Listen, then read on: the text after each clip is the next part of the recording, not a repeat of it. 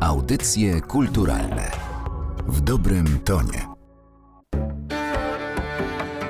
Piąty Międzynarodowy Festiwal Muzyki Europy Środkowo-Wschodniej Eufonie od 17 do 25 listopada w Warszawie.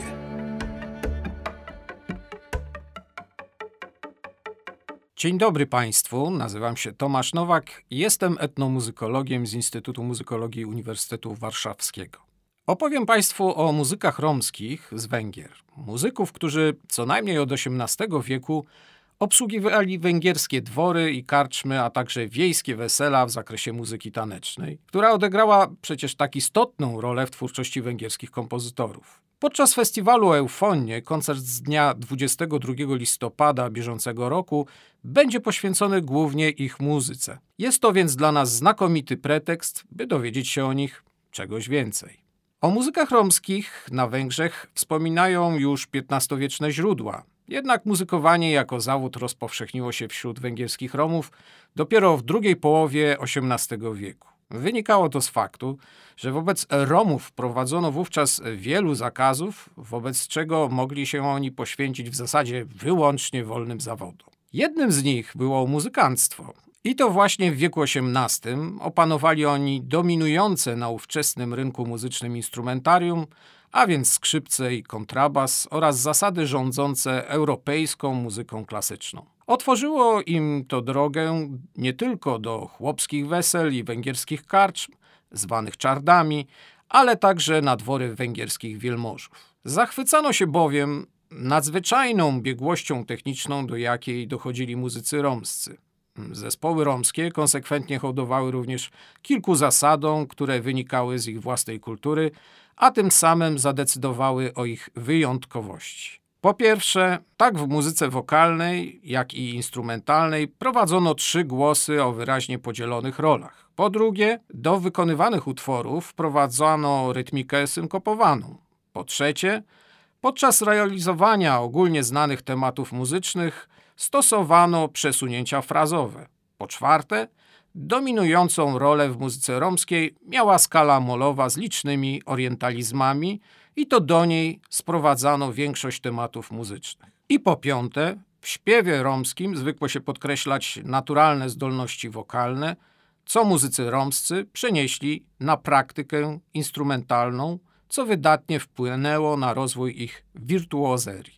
Wobec tak wykonywanej muzyki zaczęto z czasem używać określenia muzyka romska, które to określenie stosowali jej odbiorcy z innych grup etnicznych. Muzycy romscy stali się też od samego początku wielojęzycznymi muzykantami, jeśli chodzi o repertuar muzyczny. Musieli bowiem znać zarówno repertuar romski, jak i lokalny nieromski. Z czasem nauczyli się oni grać dla różnych warstw społecznych, a na pograniczach etnicznych i kulturowych także dla przedstawicieli różnych społeczności. Już z XVIII wieku znamy nazwiska najbardziej znanych muzyków romskich, takich jak Michali Barna, Panna Cinka, Janos Bihari, do którego twórczości odwołają się również muzycy koncertu organizowanego w ramach Eufonii. Wymienieni tu muzycy XVIII-wieczni operowali już wtedy zespołem, jaki znamy także z dzisiejszej praktyki, a więc dwoje skrzypiec z podziałem na funkcje prim i kontra,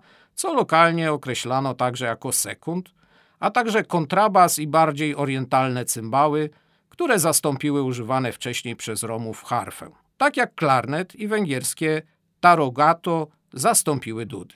Z czasem do zespołów zaczęto dodawać także trzecie skrzypce, tak zwany terc primasz, które ogrywały linię melodyczną, najczęściej w interwale tercji, seksty lub oktawy wobec primu. Pod wpływem arystokratów węgierskich muzycy romscy zaczęli poznawać utwory klasyków wiedeńskich, co z czasem zadecydowało o zachodnioeuropejskim sukcesie węgierskiej muzyki cygańskiej. Muzyka ta była bowiem z jednej strony egzotyczna, ale z drugiej wciąż dostępna dla europejskiej szlachty i mieszczaństwa.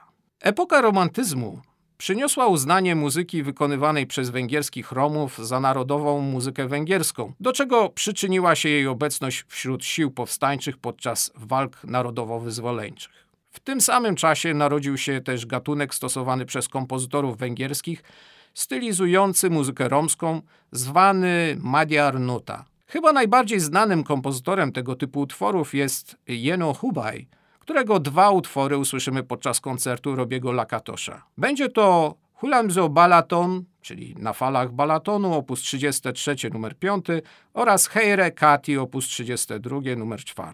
Do tego typu kompozycji nawiązywał także Ferenc Liszt, ale także kompozytorzy nie będący Węgrami, m.in. Johannes Brahms czy też Vittorio Monti, których utwory również usłyszymy podczas koncertu. Kompozytorzy romscy pojawili się pod koniec XIX wieku. Najsłynniejszym z nich był Piszta Danko, stając się wzorem dla wielu późniejszych pokoleń. Szczególny rozwój muzyki romskiej na Węgrzech nastąpił od lat 70. XX wieku. Wiązało się to z uzyskaniem przez Romów statusu mniejszości narodowej na Węgrzech, ale również coraz większą ilością muzyków e, romskich, którzy kończyli szkoły i akademie muzyczne. Romowie zaczęli tworzyć coraz więcej zespołów o ambicjach nie tylko usługowych na rzecz lokalnej społeczności, ale też koncertowych. Coraz częściej sięgano również po inne style muzyczne i muzykę niewęgierską, którą starano się łączyć z idiomem muzyki węgierskich Romów. Przedstawicielem tego estradowego nurtu muzycznego jest Robi Lakatosz i jego muzycy, którzy wystąpią na środowym koncercie w Palladium. Oprócz utworów wspomnianego przeze mnie wcześniej Jeno Hubaja, korzystają oni z kompozycji Dariusa Blasbanda, Astora Piazzoli, Andiego Smitsa, Georga Pantaciego, Władimira Kosmy. Sam Robi Lakatosz jest interesującym aranżerem, operującym elementami muzyki jazzowej i poważnej, a także chromatyką i charakterystycznymi środkami artykulacyjnymi. Przede wszystkim jednak jest wybitnym wirtuozem, zachwycającym szczególnie techniką pizzicata. Ukłonem w stronę polskiej publiczności będzie instrumentalne wykonanie pieśni Nie oczekuję dziś nikogo. Oryginalnie pieśń ta ze słowami Zbigniewa Kaszkura i Zbigniewa Zaperta jest slow foxem skomponowanym przez Derwida, czyli, no właśnie, Witolda Lutosławskiego. Wydana w roku 1959, już rok później została rozpropagowana przez nagranie płytowe Reny Rolskiej. Podczas koncertu usłyszymy ten utwór w wykonaniu interesujących muzyków romskich.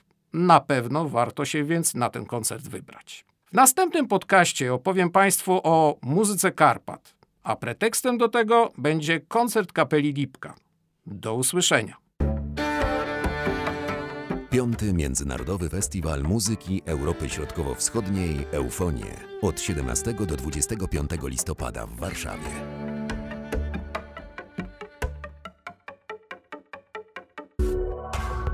Audycje kulturalne w dobrym tonie.